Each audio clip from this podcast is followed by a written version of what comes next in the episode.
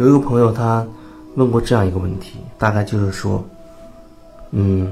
听了一些分享之后，觉得自己是有提升的，然后觉察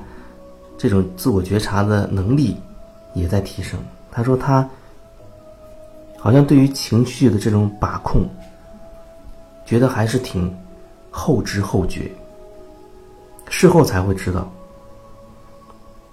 然后事后虽然知道他也能够找到情绪的那个来源，就是没有办法很快的去把它转化。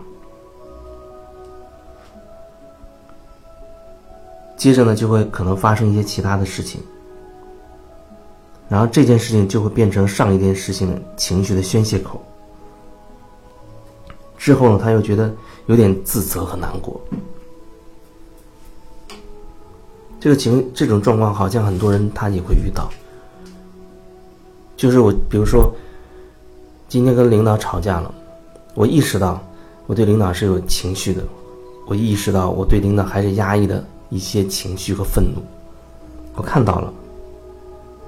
虽然可能这个看到是回家之后才看到的，但是我也确实把它压抑了，没有办法去转化。然后结果老公回到家。看到一点什么事不满意，那种愤怒就表达在自己的老公身上，非常生气。结果发泄完了，又看到了，也觉得这个情绪的源头是跟上司、跟老板，那怎么又发泄在老公身上？觉得又很很自责，也很伤心，然后就会这样不断的重复下去，可能。对老公的这种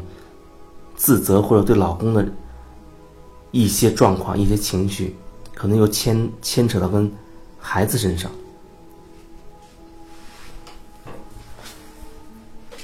这就好像他永远没有办法跟自己去完全对齐。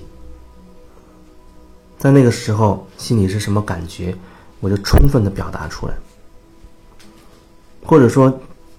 即便是跟领导之间的这个压抑的情绪已经发泄在老公身上，你又看到了，那你可不可以跟你老公去做一个沟通呢？把你这个看到的这个过程和他聊一聊呢？你可能也许你就可以跟他说，对你发的这些情绪，后来我觉察到，那其实很多不是针对你的，而是针对。领导的，我的上司的，那么对他没有当面发出来，所以压抑了一些情绪。回来之后，正好你又做了一点让我不太满意的事情，所以我对你就有了这么多的情绪。可能你这样讲完之后，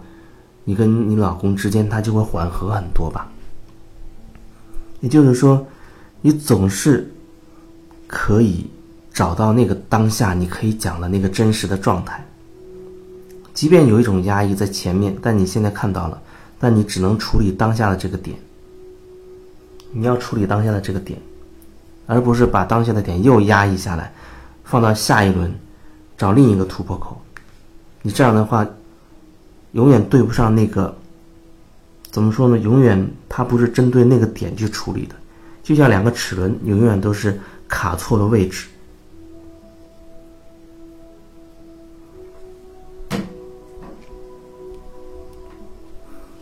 然后还要说另一种情绪释放的方式。也许你暂时目前对某个人真的没有办法充分表达出你那些情绪，那你就需要找一个替代。那你家里的枕头或者垫子就可以成为那个替代。这这个原理就好像有点像系统排列的那种感觉，让它作为那个人的代表，让这个枕头，让这个垫子作为。你对他很不爽的那个人的代表，然后把情绪全部发泄到这个垫子上，把你要说的、要骂的、要打的，充分的发挥出来。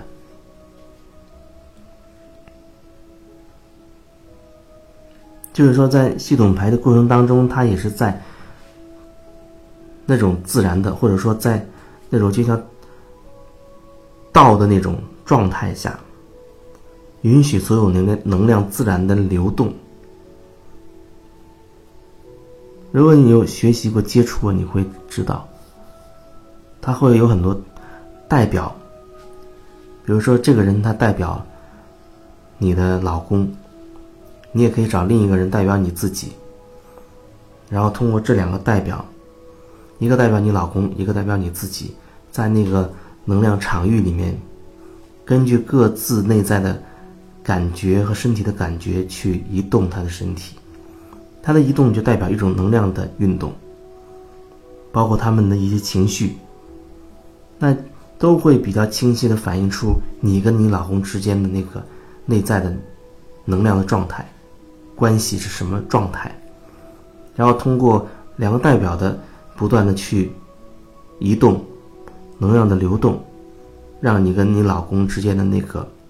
关系可以。在这种状态之下可以化解，以至于说这个加排结束之后，排列结束之后，在真实的你和你面对你老公的时候，你会发现那种感受、那个关系，它真的就会转化。所以很多时候，在事情显化之前，那个可能性是通过一种能量状态、意识状态出现的，这就是可能性。有的时候，或者说可以肯定的说，如果我们可以事先处理好那个能量，让能量顺畅了、流转了，那么原本可能会显化为让你可以实际看到的那些事件，它就会不见了。原本可能要吵的一架，它就会。没有了，就会变得关系就会真的就很出奇、很神奇般的变成很顺畅的关系。这就是一种能量的流转，通过用代表的这种方式去流转。那是最这是一种简单的排列，那还会有很多人一起在那个场域里，根据自己的感受和身体的感觉去移动，让这个整场能量。不断的流动，流动。有时候你甚至不知道每个人他会代表什么，他可能是某一个角色，他也可能是某一股能量，或者某一个意识，都有可能。所以没有必要去评判那个它到底是什么，只要总体上顺其自然的感受那个能量的流动就好。